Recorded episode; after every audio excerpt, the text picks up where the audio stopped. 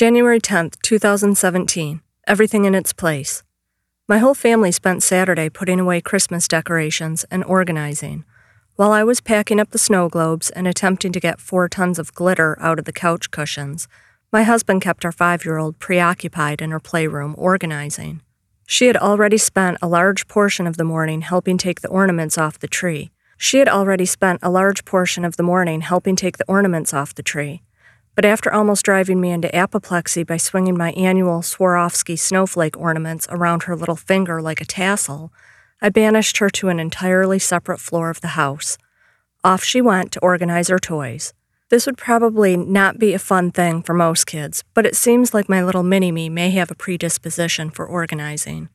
After successfully packing away all of our first house and baby's first Christmas ornaments, along with the little handmade trees and snowflakes without turning into a weepy mess, I ventured downstairs to see how the playroom was coming along.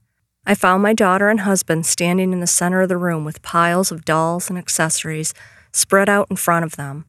Princesses to the right, Scooby Doo to the left, and mounds of My Little Pony and Harry Potter in the middle. And then my husband uttered the words that made me fall in love with him all over again.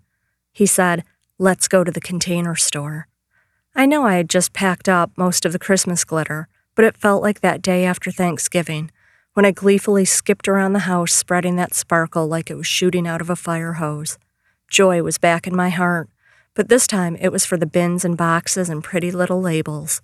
Off we went, three little elves so excited to get organizing that we didn't even get dressed. We put on our winter coats and boots right over our pajamas and headed straight to the Holy Land. Walking into the container store is much like I imagine heaven to be bright and sparkly and everything in its place. I immediately forgot I had my family with me as I wandered off to imagine all of the possible ways to reorganize my closet and drawers. I walked in a dream state, imagining all of my shoes stored away in their matching boxes, blouses and pants all arranged by color on matching hangers, and accessories all tucked neatly away.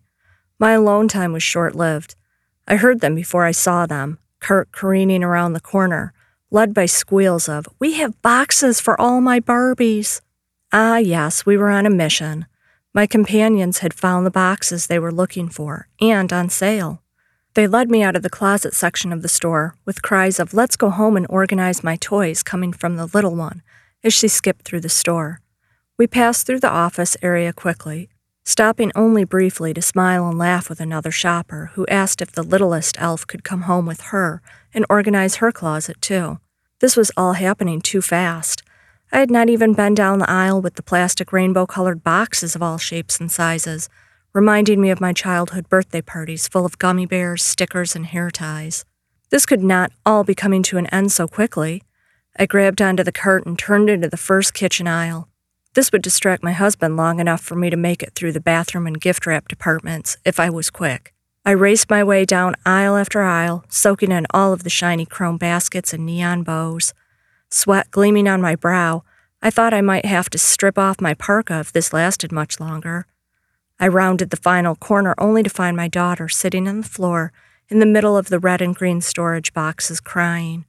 You are taking too long. It's going to be too late, and I'm going to have to go to bed before I organize my things.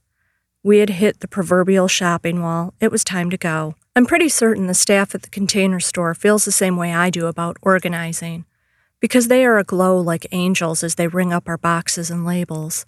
They are almost giddy as they ask what wonderful projects we have planned. They listen intently as my daughter talks about her plans to gather up all of her toys and arrange them by theme and collection. They tell her how brilliant she is for wanting to have all of her things in their own little boxes and bins. They send us on our way like angels at the pearly gates, saying we have more work to do in this world before we can come home for good. And just like that, the doors close behind us and we are in the parking lot. The rest of the night was a blur of Barbie shoes and tiny little plastic apples. But everything made it into its rightful place. And it was all done by tiny little hands. My little mini me is one of us. I can hardly contain myself.